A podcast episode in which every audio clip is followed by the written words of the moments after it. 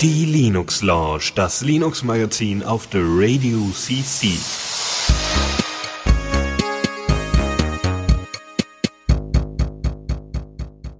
Herzlich willkommen zur ersten Folge der Linux Lounge in diesem Jahr. Und wir fangen gleich mit einem Prä äh, Präsentationsfehler an, beziehungsweise mit einer wunderbaren Verspätung. Es, es, es fühlt sich so ein bisschen an wie vor noch einem halben Jahr, ja, wo einfach Sendungen deswegen nicht funktioniert haben, weil man zu spät vorbereitet hat. Nein, nein, nein, diesmal war es einfach so, alles fertig vorbereitet, alles perfekt. Und dann einfach so, nee, ich Sagt das Programm, nee, nee, jetzt nicht. okay, also erstmal herzlich willkommen. Ähm, wie ich hörte, sind auch einige Leute dabei, die äh, die Linux Lounge noch nicht kennen. Ähm, dazu aber später mehr. Erstmal zu den Leuten, die die Linux Lounge jetzt ein bisschen kennengelernt haben und jetzt auch noch Teil dessen sind. Hallo Chris, hallo Jan. Ja, Hallöchen. Ach ja, ich bin übrigens Dennis. Ja. Hi Dennis. Hi Dennis. Wir könnten uns alle irgendwie in eine, in eine uh, Open Source Software uh, Selbsthilfegruppe oder sowas treffen. Das hier ist quasi uh, genau dieser Rahmen dafür. Ähm, jetzt muss ich jetzt mal das Pad wieder aufmachen. Das kann etwas dauern.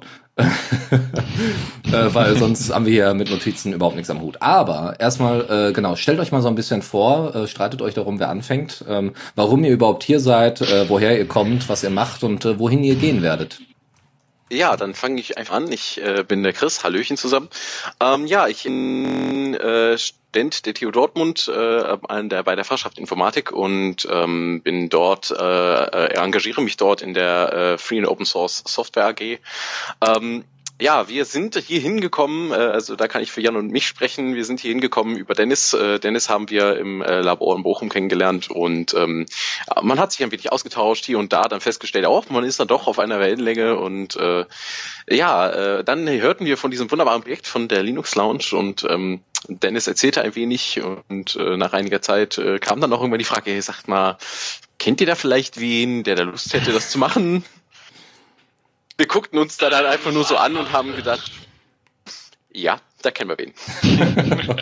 und habt dann genau, gegenseitig äh, aufeinander gezeigt und gesagt, ja, läuft. Ja, genau, die ja, und ähm, äh, ja, was gibt's noch zu meiner Person? Ich bin äh, knackige 27 Jahre alt ähm, und äh, bin immer noch im Bachelorstudium, das mir sehr viel Spaß macht. ähm, aber schon kurz vor Ende und äh, ja, ich, ich freue mich sehr auf diesen Abend. Ja, ja, ich bin Jan. Ich, äh, genauso wie Chris studiere ich Informatik an der TU Dortmund. Ähm, wir haben uns über die Voss AG kennengelernt gehabt und die Geschichte, wie wir jetzt äh, Dennis kennengelernt haben und wie wir jetzt hier gelandet sind, hat Chris ja gerade schon sehr schön erzählt. Ähm, bin äh, ja mit meinen 25 Jahren jetzt auch kurz äh, äh, vor Beendigung meines Bachelors. Und äh, ja, was gibt's noch groß zu sagen? Ich engagiere mich sehr stark in Open Source Genau, wir lieben Open Source. Eine Organisation, Hackt, yay. Genau, ja. und was, was macht ihr genau in der FOS AG eigentlich? Mach ruhig, ja, sag. Ähm, was wir machen ist, äh, wir ähm, hatten in erster Linie vorgehabt, den äh, Open Source Gedanken ein bisschen weiter in die Gesellschaft zu tragen, zum Beispiel durch Vorträge oder ähnliches, also halt ähm, um zu sagen, hey, es gibt eine Alternative zu proprietärer Software. Ähm, wollten uns allerdings auch noch in halt mit äh, einer Gruppe von Leuten, die halt dann Lust hat, äh, auch an Open Source Projekten beteiligen. Zum Beispiel wollten wir noch die Brummel und Breyer ähm, Entwicklung unterstützen. Ähm, wir organisieren für die Erstsemester an unserer Uni ähm, sogenannte äh, unseren, unseren, unseren, ja, sagen wir mal Linux-Einführungskurs, dass sie, dass wir denen helfen, Linux zu installieren. Also natürlich, die, die Interesse daran haben. Ähm, so ein bisschen äh, die ersten Schritte mit Linux, bei den ersten Schritten mit Linux zu helfen und das war so das, was, was wir bisher getan haben mit der AG. Da gibt es nichts hinzuzufügen. Sehr schön. Ähm, ja, deswegen, äh, ja, wie gesagt, ich habe euch ja einfach mal eingeladen und äh, schauen wir mal. Im besten Falle wird das eine regelmäßige Geschichte. ähm, dadurch, dass wir jetzt ja auch durch euer Umfeld auch, äh, ihr habt ja fleißig Werbung gemacht, ich bin ja beeindruckt und ähm, uns haben jetzt auch in den letzten paar Monaten doch relativ viele Zuschriften erreicht, auch an The Radio CC, so von wegen, hey, wann kommt denn die Linux Lounge mal wieder und so weiter. Die war jetzt ein halbes Jahr, circa, ein bisschen mehr sogar, glaube ich, pausiert und nun sind wir wieder da. Warum ist das so? Naja, irgendwann hat man mal so ein bisschen Motivationsmangel und äh, zudem auch Zeitmangel. Ja, dann sind Prioritäten anders gesetzt und jetzt dachte man sich so, natürlich auch mit der, mit der Zusammenkunft von euch beiden und noch anderen Leuten von der Voss AG, war so, ach ja, Voss ist ja eigentlich eine ganz schöne Sache. Könnte man ja mal wieder was mitmachen. Ähm, und nicht nur jeden Tag benutzen, sondern auch mal wieder ein bisschen drüber berichten. Vor allem tut sich da in, in letzter Zeit, äh, wie eigentlich immer, aber jetzt mal wieder im Besonderen was. Äh, sei es Linux, äh, sei es äh, mal wieder Valve oder ähm, sei es Microsoft was Open Source Kram und so weiter angeht. So, dann würde ich behaupten, könnten wir sogar beginnen. Und zwar mit äh, unserer ersten. Ach ja, genau. Unsere erste Rubrik ist äh, nämlich folgende. Wenn wir, wenn ich, wenn ich das hier alles organisiert hier kriege. Oder auch nicht. Gut. Neues aus dem Repo. Ja, so funktioniert das auch. hm, ja, irgendwie die besten Tastenkombinationen funktionieren gerade nicht. Äh, Enter und Tab, äh, Enter und Leertaste. Äh, genau, äh, ich erkläre mal ganz kurz, worum es bei Neues aus dem Repo, äh, Repo geht. Ähm, es wird äh, beschrieben, was es so an neuen äh, Versionen gibt. Ja, also das ist speziell der die Kategorie für neue äh, Programmversionen, natürlich Open Source Software ähm, und äh, eben um so ein bisschen auch auf besonders große Releases aufmerksam zu machen, die jetzt gerade aktuell sind. Ähm, und einfach mal äh, zu zeigen, was es denn da so gibt. Und da gibt es eine neue Version von Picard. Richtig. Ja, da will ich auch direkt mal loslegen. Ja, Picard ist äh, ein wunderschöner kleiner äh, Research and äh, Tech äh, Client für ähm, Leute, die Musik lieben. Ähm, ich meine, das Problem kennt jeder. Man hat seine äh, Lieblingsmusikbibliothek jahrelang gepflegt. Äh, man hat irgendwann mal äh, rund um die Nullerjahre angefangen oder manche vielleicht noch früher oder manche noch viel viel früher. Ähm, Erst waren es MP3s, dann wurden es natürlich äh, schönere und äh, offenere Formate vielleicht. Und ähm, irgendwann hat man festgestellt, hey, bei dem ganzen Hin- und Herkopieren, da sind irgendwie Dinge verloren gegangen. Ich weiß gar nicht mehr, wie der Song heißt. Da steht irgendwie ähm, Titel 3 äh, und das ist in Album 1. Äh, das ist irgendwie nicht sehr hilfreich. Ähm, und ja, äh, Picard äh, hilft da abzu, äh, hilft da, ähm, ähm, ja, hilft da abzuhelfen. Und äh, die Jungs rund um dieses Projekt haben ein neues äh, Minor Release rausgebracht nach über zwei Jahren. Das letzte 1.3 kam am 20. Oktober 2014 heraus. Das ist also schon ein ganzes Stück her. Und ähm, ja, Picard bringt äh, einige neue Features mit, wie äh, AIFF sofort, einen Plugin-Manager, den man jetzt vom Programm aus selbst verwenden kann. Vorher muss man Plugins aufwendig selber dort irgendwie reinschieben. Ähm, und eine, Norwe eine norwegische La Lokalisierung. Naja, wen auch immer das jetzt äh, betrifft. Ich glaube mich jetzt nicht. Ich kann kein Norwegisch.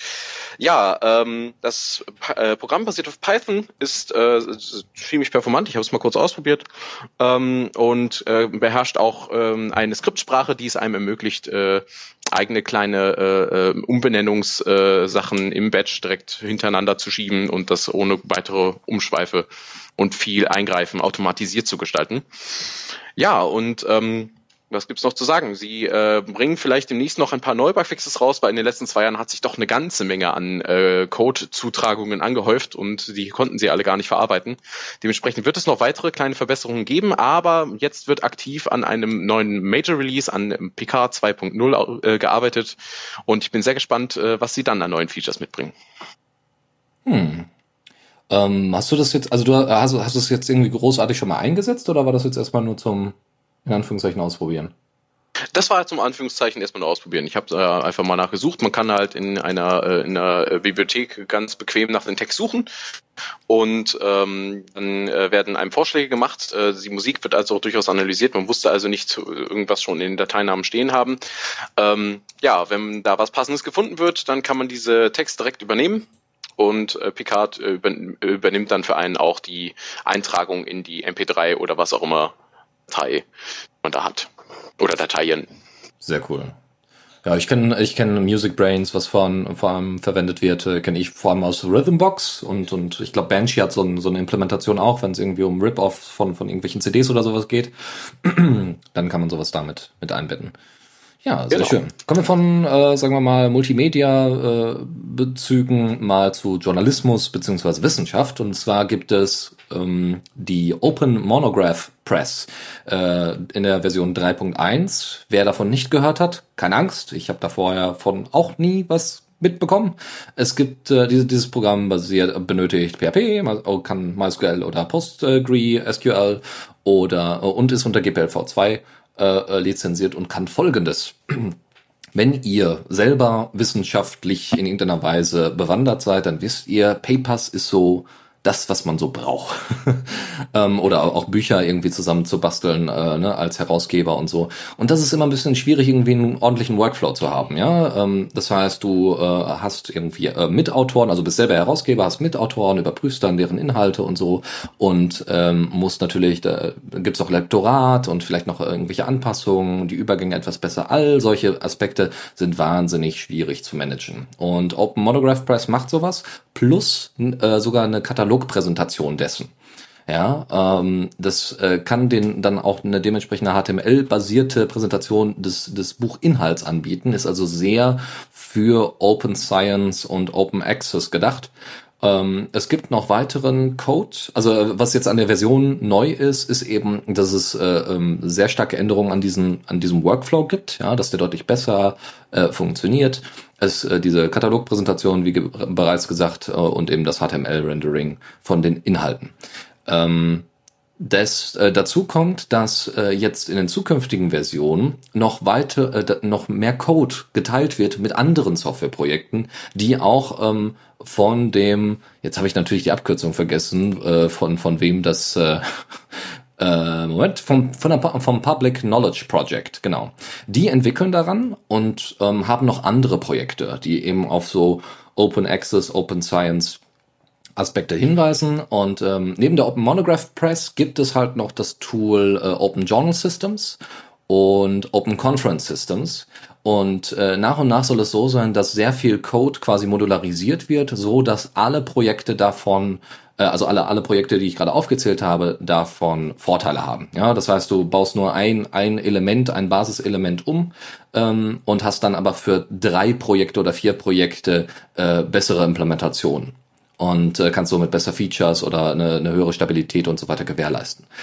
Ähm, ein Beispiel noch dazu, also dadurch kann auch die Entwicklung schneller stattfinden. Ein weiteres Beispiel ist eben die das Open Conference Systems. Ähm, das kann äh, für Konferenzen von Wissenschaftlern äh, Call for Papers annehmen, kann diese Paper und Abstracts akzeptieren oder verneinen. Äh, also die Papers können von den Autoren selber nochmal angepasst werden. Ähm, und es gibt nochmal Informationen und Diskussionsmöglichkeiten äh, für nach der Konferenz, ähm, so dass äh, die Konferenz nicht einfach nur so ein punktuelles Erlebnis war, sondern man auch ein bisschen was daraus mitnimmt. Ja.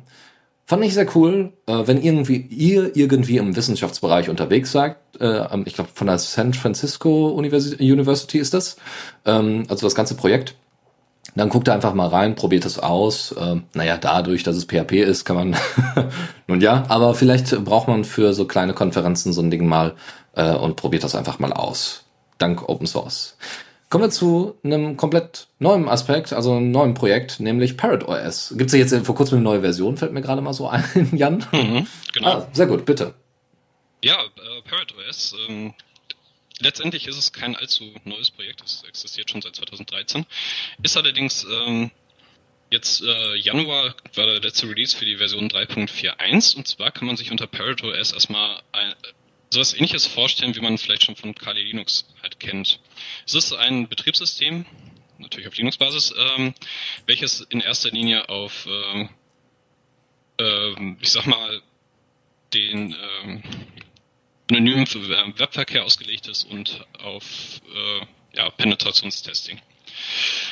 Ähm, das schöne Projekt wurde uns, äh, wird von der Frozen, von dem Frozenbox-Team bereitgestellt, was so eine kleine Entwicklergruppe aus oder so ein kleines Netzwerk äh, aus Italien ist, die sich auf äh, Hacking, IT-Security und äh, Programmierung halt spezialisiert haben.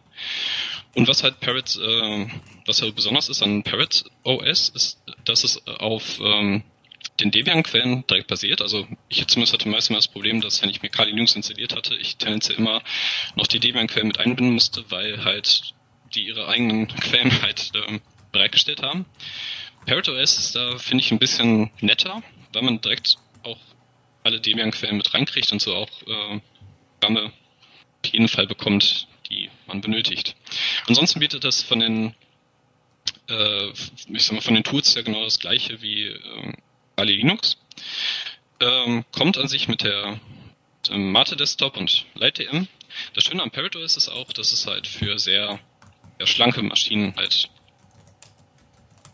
mit denen kompatibel ist. Also für welche, die gerade mal 256 MB RAM haben und auch eine 32-Bit Prozessorarchitektur.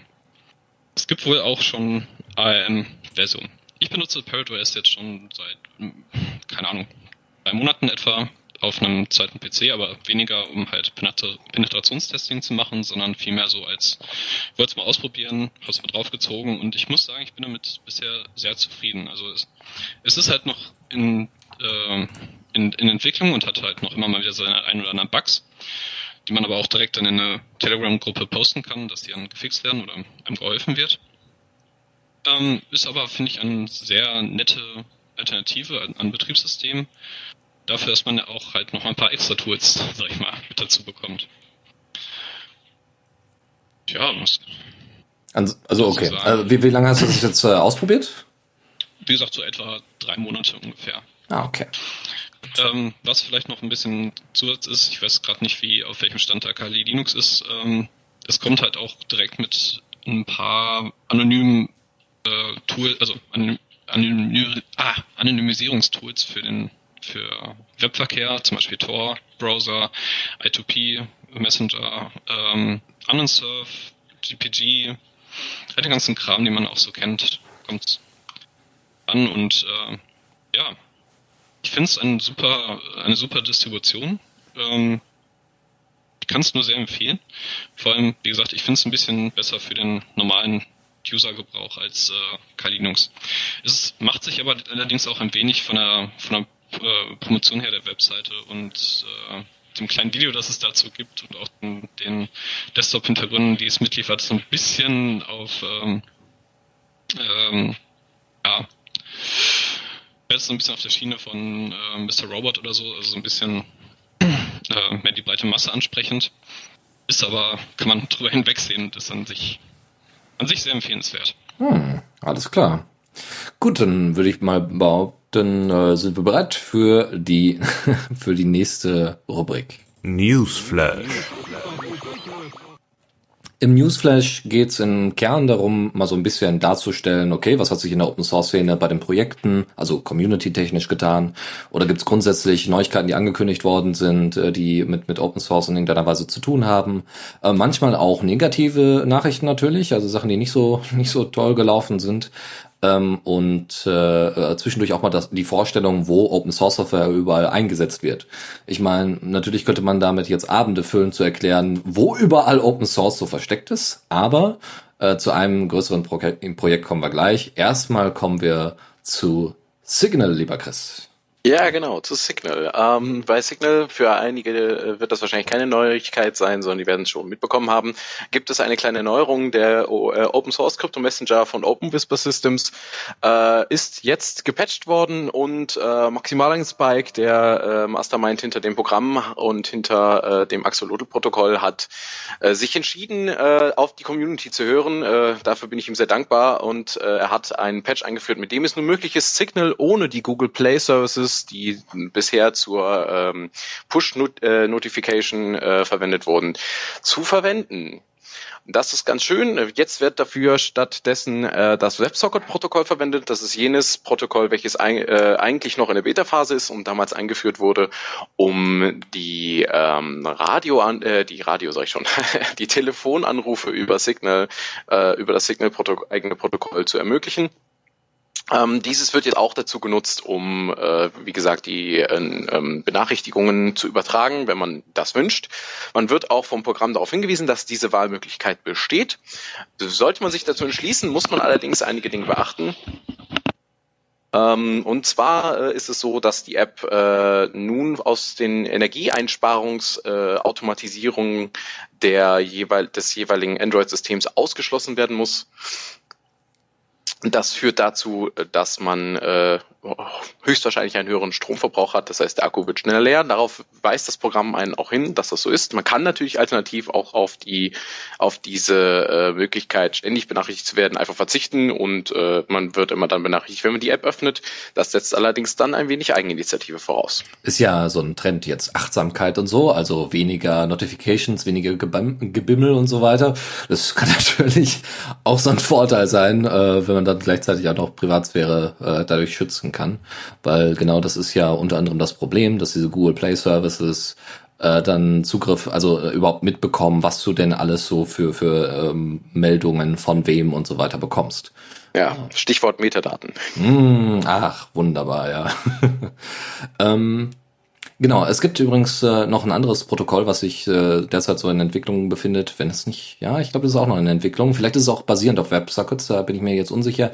Äh, das ist WebPush, also wo man eben versucht, äh, Push-Notifications auch übers Web äh, rauszuwerfen. Notifications an sich gibt's ja schon, aber ähm, da gibt es auch noch Entwicklung in dem Bereich. Ähm, gerade das, also dass sich jetzt auch quasi Webstandards immer mehr natürlich auch auf mobile Endanwender und so weiter äh, konzentrieren, ist ja sehr sinnvoll.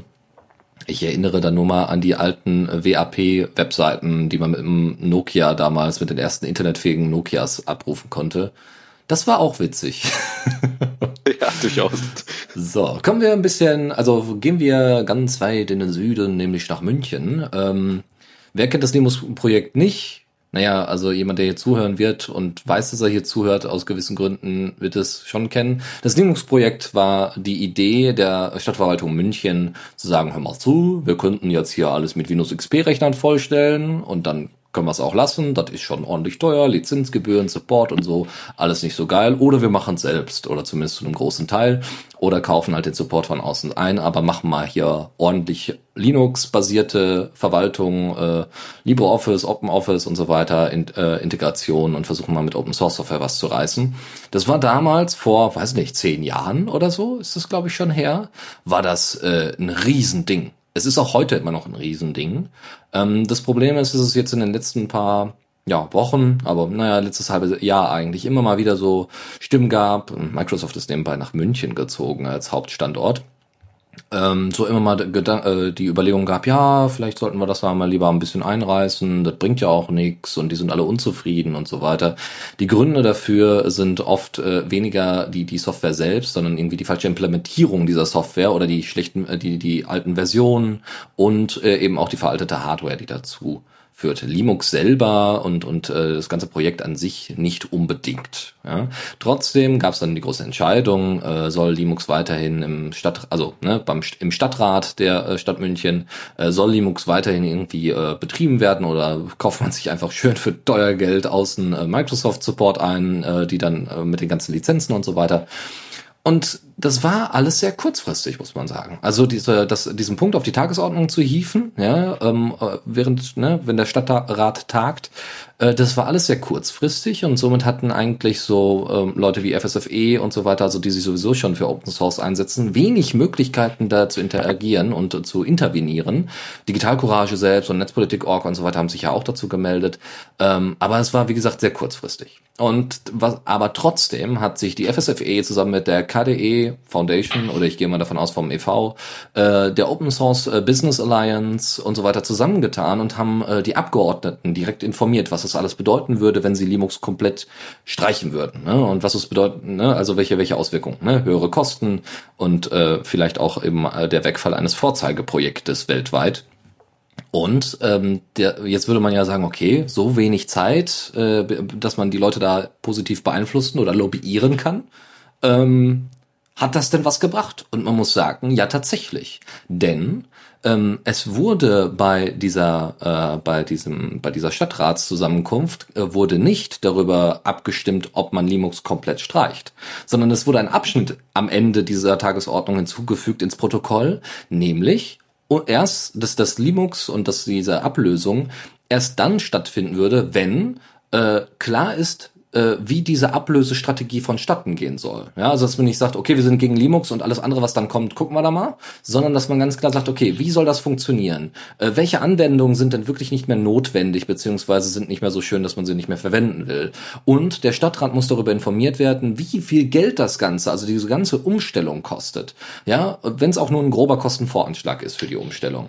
Ähm, und dann kann erst eine endgültige Entscheidung getroffen werden, dann in einer anderen Stadtratssitzung. Und bis dahin haben natürlich Lobbyorganisationen wie die FSFE und so weiter, auch wenn das Wort Lobbyorganisation doch sehr negativ belastet ist, aber sie sind es nun mal, ja, Interessensvertreter, ähm, dass sie äh, haben, haben da vielleicht noch eine Chance, ordentlich was zu reißen, auch in der Öffentlichkeit, darauf aufmerksam zu machen, dass München mit dem Verlust des Linux-Projektes auch ein, äh, ein Vorzeigeprojekt verlieren würde ähm, und äh, vielleicht auch ja sehr sehr viele Unterstützung eben durch die Open Source Community.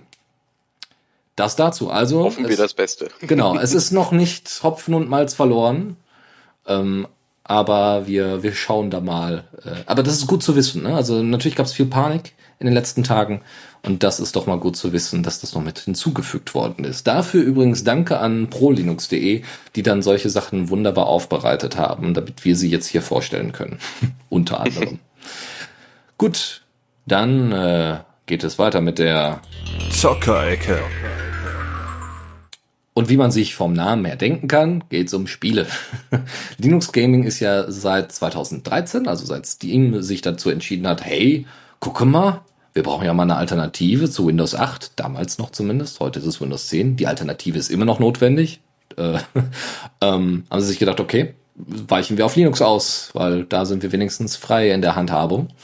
Und äh, seitdem ist natürlich äh, unsere Zockerecke doch ziemlich angefüllt gewesen in den letzten paar Jahren, was äh, Thematiken angeht. Aber wir gehen jetzt erstmal einen Blick, äh, werfen jetzt erstmal einen Blick in die Basics. Ja, was braucht man? damit überhaupt Grafikkarte, also damit ein Spiel ordentlich läuft, genau, eine Grafikkarte und wie die Grafikkarte angesteuert ist. Und dafür braucht man dann den Treiber Mesa. Genau, der Treiber Mesa, das äh, ist die ähm, freie Implementation der Grafikkartentreiber für alle bisherigen bekannten Grafikkartenchips, natürlich nicht die der aller, aller, aller, aller neuesten Generation, aber für alle bisherigen bekannten, die dann schon so ein, zwei Jahre auf dem Buckel haben, werden darin durchaus ohne große Probleme unterstützt. Und es gibt jetzt nochmal, nachdem es das Mesa-Projekt bereits die Version 17 herausgebracht hat und damit äh, schon einige Vorwoche gemacht hat, jetzt noch einen, einen Klacks obendrauf, 17. 17.1. 17.1 bringt nämlich vor allen Dingen für die AMD äh, GPU-Liebhaber unter uns ein wenig was mit, nämlich neue äh, neues Shader Caching für die R600 und Radeon SI äh, Treiber äh, des äh, Mesa-Paketes die ähm, wo bisher, was ich so gelesen habe, in den Weiten des Netzes äh, marginale Verbesserungen mitgebracht haben, aber durchaus bemerkbar sind, weil dann doch einige äh, Prozesse schneller ablaufen. Und das ist natürlich nicht nur für Gamer interessant, sondern auch für alle anderen, die in irgendeiner Form von der Rechenkraft von Grafikkarten abhängen. Also ist es vielleicht auch für den äh, Forschungsbereich nicht, äh, nicht unrelevant, so er denn mit Linux arbeitet. Sehr schön. Ja, ähm, äh, genau, höhere Reaktionszeiten war ungefähr das Ergebnis dessen und äh, ja, ich glaube höhere ja, genau. FPS grundsätzlich, ne? Sehr ja, schön. genau, das ist richtig. Gut, dann äh, kommen wir zu den Spielen, nämlich Hitman ist endlich für Linux veröffentlicht worden. Ja, ähm, für die vielleicht, die die Serie nicht ganz so verfolgt haben, Hitman ist ja jetzt nun schon auch seit 2000 äh, mit dabei in der Spielewelt. Da kam halt der erste Teil raus, der leider auch erstmal initiiert wurde aufgrund von dem, von der, von dem Realismus. Ähm, es gab durchaus die Möglichkeit, das Ganze dann über Wine durchaus hin und wieder zum Laufen zu bringen, war wohl aber nicht allzu einfach teilweise zu handhaben. Was jetzt 2016 halt erschienen ist, war halt eine neue neuer Hitman-Teil, der sich in so einem episodischen Format halt aufgeteilt hatte, wo dann alle fünf bis sechs Wochen immer wieder was Neues dazu kam. Ähm, teilweise knüpfte er halt an die Geschichte, die halt in bisherigen Teilen erzählt wurde, halt an. Teilweise äh, sprang er zurück in die Vergangenheit und äh, blickte nochmal auch so hinter die Kulissen so von dem ersten Teil. Und mit dem 31.01. jetzt dieses Jahres kam halt eine Version heraus, die all diese einzelnen Episoden zusammengefasst hatte. Und das äh, liebe Team von Feral Interactive aus, den, aus England haben die man, äh, die sind schon seit 1996 dabei und haben halt äh, mit Zusammenarbeit mit großen Spiele äh, Herstellern wie Sega oder Warner, Warner Bros. oder und so weiter halt äh, Titel portiert für erstmal macOS bis 2013 und dann ab 2014 auch für Linux. Unter anderem sowas wie, also für Linux war es der erste Titel war XCOM Enemy Unknown. Ähm, es kamen auch große noch Titel hinzu, wie die gesamte Total War Serie, Batman Arkham, Batman Arkham, äh, Tomb Raider, Bioshock, Tropico und die Liste geht ewig weiter. Und jetzt auch Hitman. Das heißt, äh, dass jetzt zum ersten Mal auch Hitman direkt ähm, für Linux im, im Steam äh, verfügbar ist und auch ohne Wine-Portierung direkt gespielt werden kann. Was halt sehr cool ist. Sehr schön. Führt natürlich dann auch zu den dementsprechenden guten Reaktionszeiten im besten Falle, ne, weil du eben nicht noch irgendwelche Zwischenlayer hast, die irgendwie Probleme bereiten könnten. Ganz genau. Und ich denke mal, da wird die gesamte Gamer-Community, die auf äh, Linux spielt, sich sehr darüber freuen, weil man ja doch auch eine sehr große Reihe ist mittlerweile. Mit jetzt mittlerweile sechs Spielen und einer angekündigten zweiten Serie, also von dem Teil, der 2016 erschienen ist. Sehr schön. Eine andere, eine andere große Serie für die RTS-Spieler unter euch ist Civilization. Korrekt. Civilization 6 ist nämlich jetzt äh, mit Hilfe von Aspire Media auch für äh, SteamOS bzw. Linux erschienen. Eine Sache, die mich persönlich als Civilization-Fan doch schon ein wenig freut, auch wenn ich das Spiel selber tatsächlich noch nicht besitze. Ähm, laut Aspire ist es äh, dabei äh, aber leider so, dass äh, nur neuere Grafikkarten äh, von Nvidia mit 1 GB RAM oder größer unterstützt werden. Dazu muss man allerdings auch sagen, ähm, wenn Aspire sagt, die unterstützen nur Nvidia, das haben sie damals bei Civilization 5 auch gesagt. Ähm, ähm, ich besitze selber eine AMD-Grafikkarte und es ist überhaupt kein Problem. Ähm, also mit aktuellen Versionen des Treibers Radeon SI kann ich euch versichern, funktioniert es wahrscheinlich auch. Ähm, was dabei allerdings außen vor bleibt, sind äh, äh, Grafikkartenchips der Intel-Reihe. Ähm, die werden da leider überhaupt nicht erwähnt und werden auch explizit vom Support ausgeschlossen, im Gegensatz zu AMD. Ähm, aber wer dieses Spiel, das äh, wegen äh, gewisser äh, äh, gesellschaftlicher Kritik, äh, sage ich jetzt mal, wegen soziologisch äh, orientierter Kritik, ähm, doch umstritten ist, äh, äh, doch viel Spaß hat, der wird das nun auch unter Linux tun können. Nee, nee, nee, nee. Du musst jetzt erklären, wie soziologische Kritik. Also hier, ich stehe ja auf dem Schlauch. Ich habe ja überhaupt nichts mitbekommen darüber.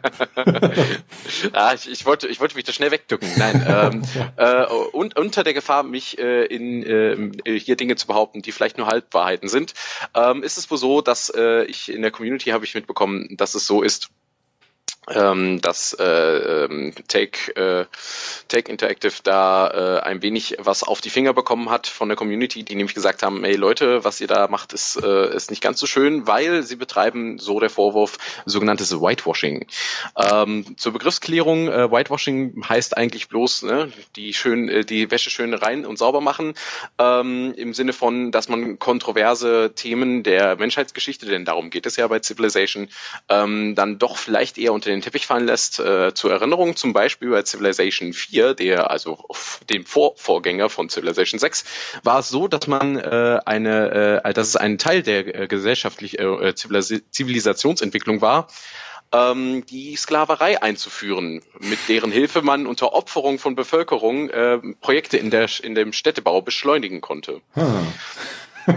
naja, ähm, dies äh, und andere Aspekte wie zum Beispiel äh, den äh, Faschismus haben sie dann alle hat äh, Take Two Interactive dann irgendwann unter den ähm, äh, unter den Tisch fallen lassen. Äh, es war äh, so in Ansätzen noch unter Civilization 5 zu finden.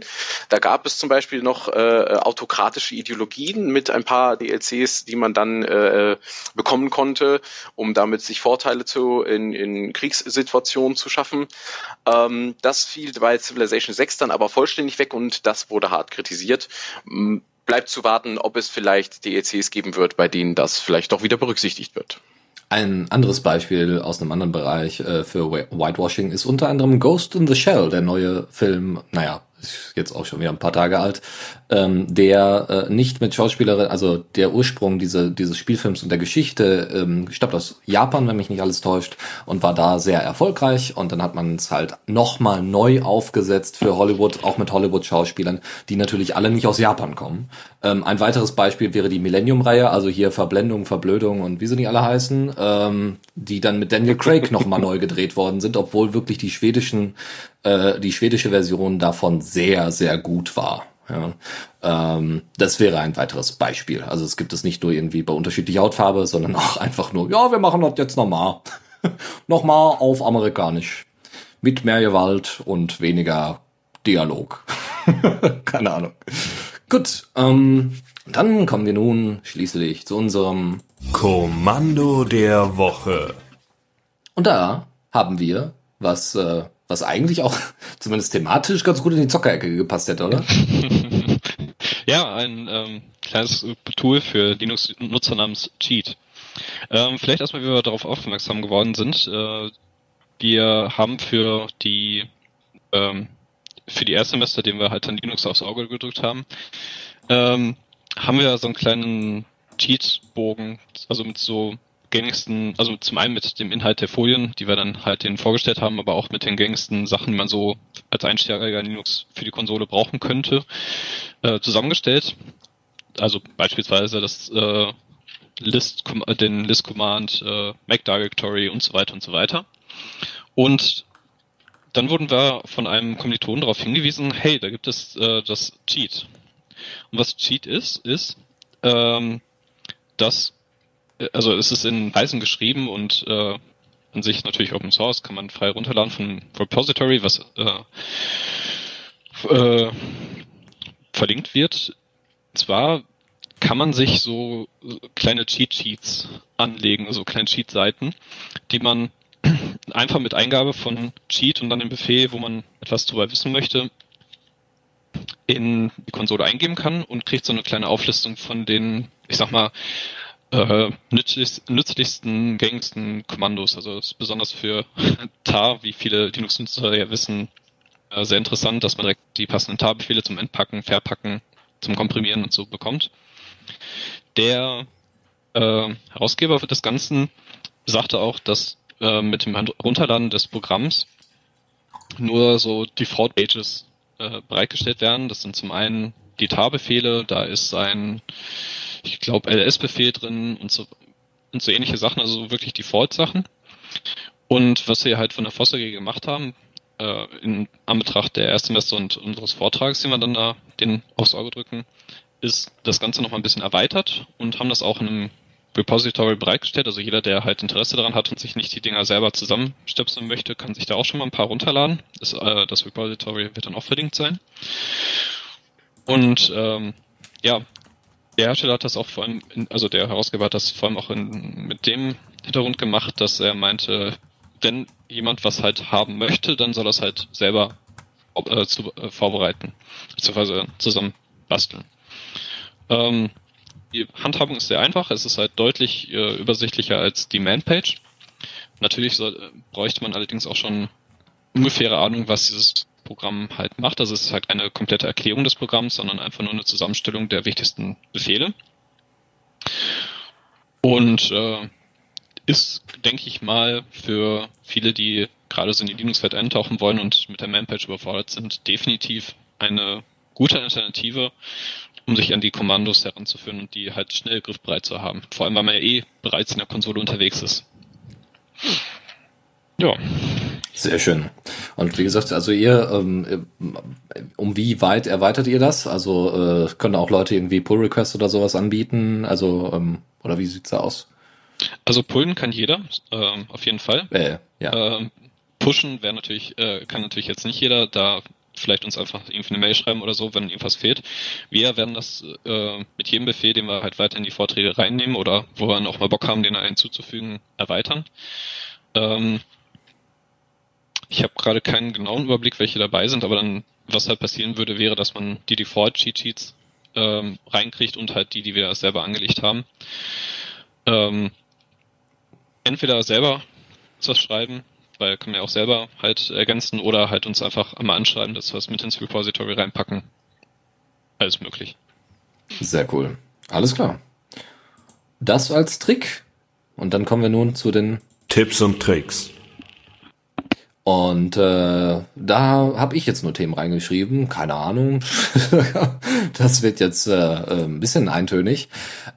Erstes Programm ist Boll. Das ist ein äh, Command-Line-Interface äh, Web-Journal. Also ihr könnt selber Texte da einfach eintippen mit eurem Editor, äh, den ihr gerne haben wollt. Ähm, verschlüsselt. Es hat eine Synchronisationsmöglichkeit ähm, in per Sync, also es, ne, wie gesagt Kommandozeile ähm, per Sync, äh, nämlich über per SSH oder Git.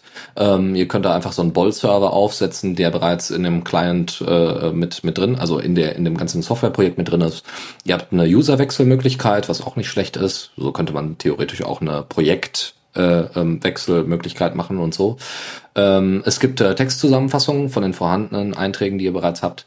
Und ähm, was ich aber ein bisschen verwirrend fand, ähm, wenn ihr diese, also diese Sync-Funktion funktioniert so, dass ihr die entfernten Dateien, die ihr habt, äh, dass diese nicht gelöscht werden, sondern ihr ignoriert die einfach beim Sync-Vorgang. Äh, Sync -Vorgang. ja, also ihr braucht also Zugriff auf den Server, so dass ihr dann irgendwie, die sind Dateien sind ja alle encrypted äh, dass ihr die Dateien dann dementsprechend auch wieder löschen könnt. Ähm, die Nutzbarkeit äh, ist äh, ne, durchaus gegeben. Es gibt auch einen öffentlichen Boll-Server, ähm, aber ihr könnt halt auch euren eigenen aufsetzen und das Schöne ist halt, ne, es interessiert eigentlich keinen, weil es sowieso alles verschlüsselt, liegt das auf dem jeweiligen Server.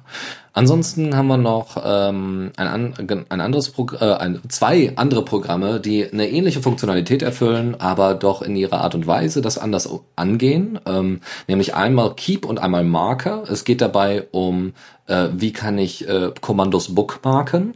Bei Keep ist es so, ihr könnt mit äh, Keep Init einfach mal Configs anlegen, die dann eben lokal bei euch direkt im, im, im Home-Verzeichnis gespeichert werden unter Punkt .keep. Dann äh, könnt ihr die mit dem Server synken per Push und Pull. Ihr könnt, äh, also ne, das heißt, es gibt auch jeden, auf jeden Fall eine äh, Synchronisationsmöglichkeit.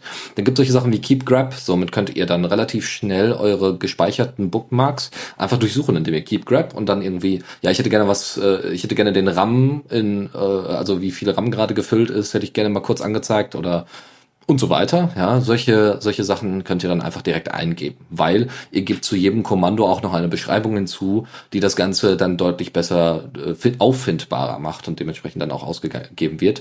Und ihr könnt dann einfach keep run und dann ähm, einfach äh, Teile des Kommandos eingeben und schon wird das Kommando dann dementsprechend ausgeführt. Ähm, das ist ganz cool, also diese Server-Sync-Möglichkeit äh, und dass das irgendwie alles sich lokal irgendwie angibt. Man kann das dann halt auch nochmal irgendwie speziell mit Git oder sowas machen oder es kann, kann Git zu, zu, ähm, zu Hilfe genommen werden diesbezüglich. Aber beim Marker finde ich das noch ein bisschen, also eine Mischung aus beiden wäre ganz cool, weil Marker hat eine wirklich schönes UI dafür.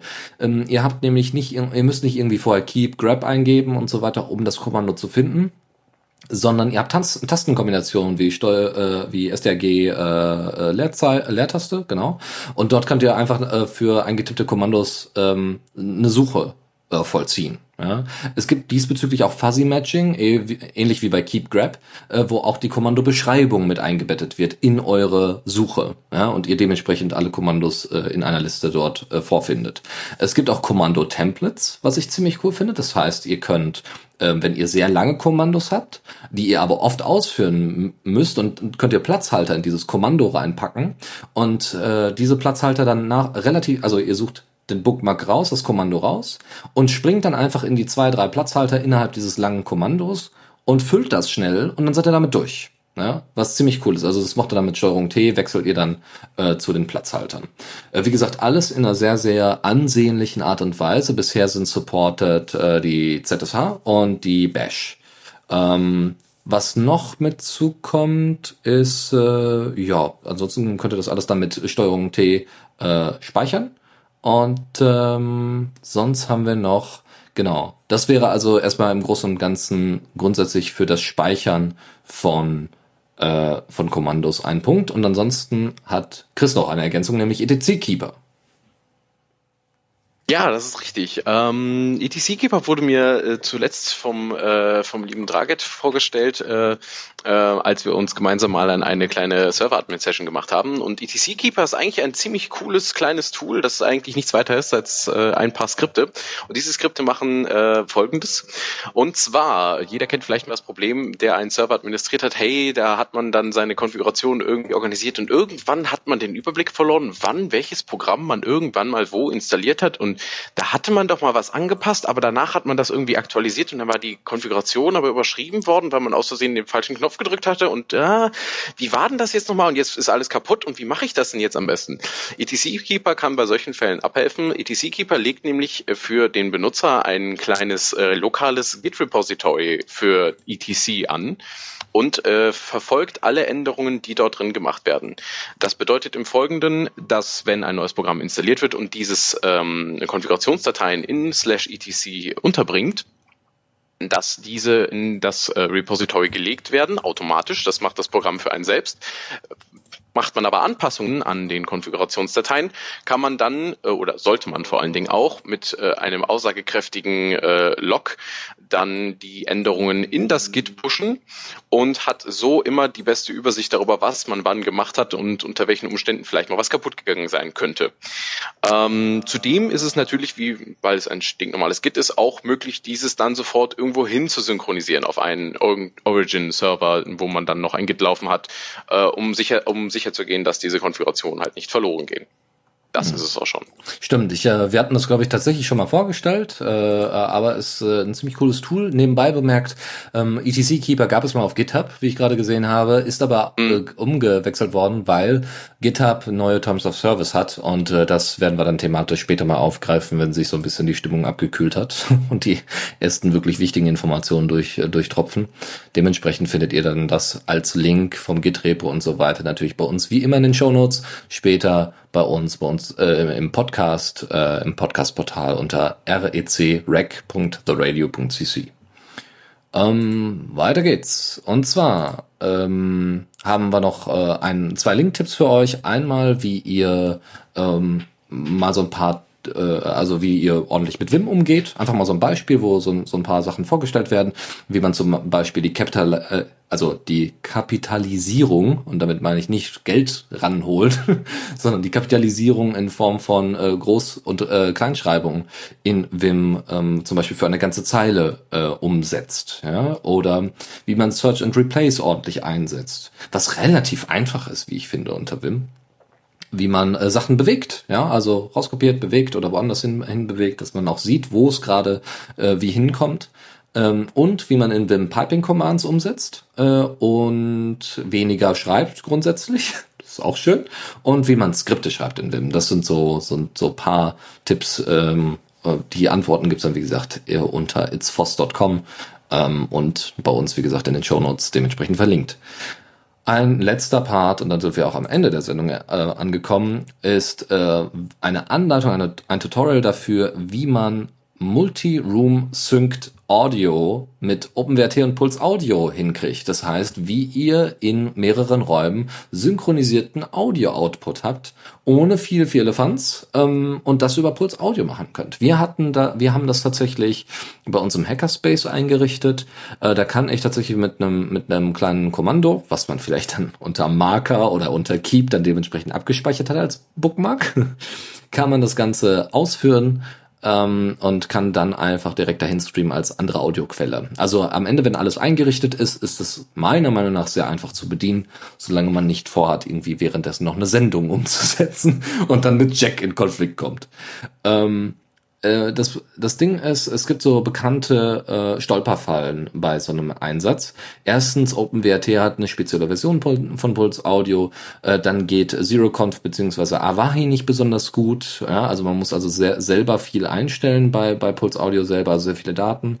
Um, und ähm, mit RTP muss man die richtige Bitrate auswählen, äh, mit als auch ohne, muss man die richtige Bitrate auswählen, damit es eben nicht zu Verzerrung kommt. Also das sind so typische Probleme, die da aber gelöst worden sind, wo der Typ gesagt hat, hör mal, das ist mein erster Blogbeitrag, wo ich wirklich mal Wissen teile, guckt einfach mal rein, probiert's aus. Bei mir hat's wunderbar funktioniert. Ich bin durch die Probleme durchgekommen und das, äh, das ist doch ein schönes Schlusswort für, wie man in der Open Source Community miteinander umgehen sollte.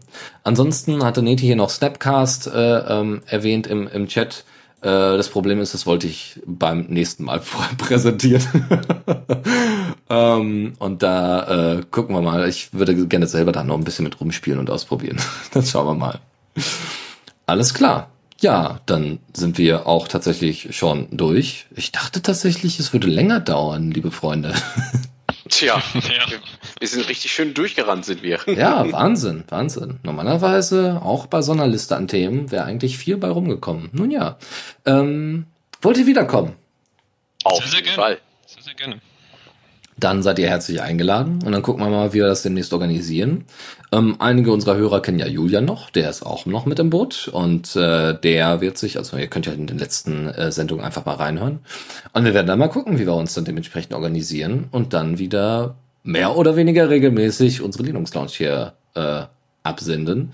Wenn ihr Vorschläge habt, könnt ihr die einfach an Kommentar at the Radio CC äh, schicken oder an Dennis at the Radio CC und ähm, dann nehmen wir das zum Beispiel auf in die nächste, äh, in die nächste Linux Lounge. Ähm, wenn ihr uns sonst irgendwie noch promoten wollt, gerne, gerne. Das, ähm, kann, ihr könnt uns auch gerne darüber informieren. Ne? Also wenn ihr irgendwie rumtwittert, äh, auf Diaspora umher äh, lauft, wenn wir das nicht selber sowieso sehen, weil wir folgen ja dem Hashtag TheRadioCC äh, und, und, und. Gerne auch uns darüber mal informieren. Ist immer schön zu hören, dass euch auch Sendungen gefallen und äh, dass ihr uns weiterempfehlt. Ansonsten, diese Sendung wird wahrscheinlich erst äh, morgen äh, zur Verfügung stehen. Ich muss mich mal erstmal wieder einarbeiten in den alten Workflow äh, des Moderators und äh, Post-Production und so. und ähm, ansonsten könnt ihr uns natürlich, wenn ihr nicht so lange warten wollt, uns per Podcast abonnieren. Einfach unter, wie schon erwähnt, rec.theradiocc. Ja, noch ein Schlusswort von euch beiden. Ja, äh, danke für die Einladung, würde ich nochmal kurz sagen wollen. Ähm, wir äh, haben uns sehr gefreut darüber. Wir haben äh, vorher schon mal äh, beim äh, studentischen äh, Radio vorgesprochen, bei Eldoradio. Ähm, und nach dieser Erfahrung waren wir natürlich voll in Flamme, als du uns davon erzählt hast, von The Radio CC. Und ähm, ja, wir hoffen, dass wir unterhalten und informieren konnten und hoffen, das auch bald wiederholen zu können. Ja, ich bedanke mich auch nochmal sehr. Äh, hat sehr viel Spaß gemacht. Ich äh, hoffe auch, dass wir es wiederholen können. Ähm, worauf ich vielleicht nochmal einen kurzen Hinweis geben möchte, falls, falls ich nicht weiß, wann unser nächster Termin halt sein wird. Äh, es wird auch noch ähm, die äh, für diejenigen, die vielleicht sich noch ein bisschen in Linux einarbeiten wollen oder so, diese gesamte Vortragsreihe über Linux, die wir halt machen wollen mit den Basics und so, bieten wir, abgesehen von den O-Phasen, halt immer auch immer noch mal äh, in den Hackerspaces an mit Labor, weiß ich gar nicht, ob wir jetzt gerade schon irgendwie einen Termin gemacht haben.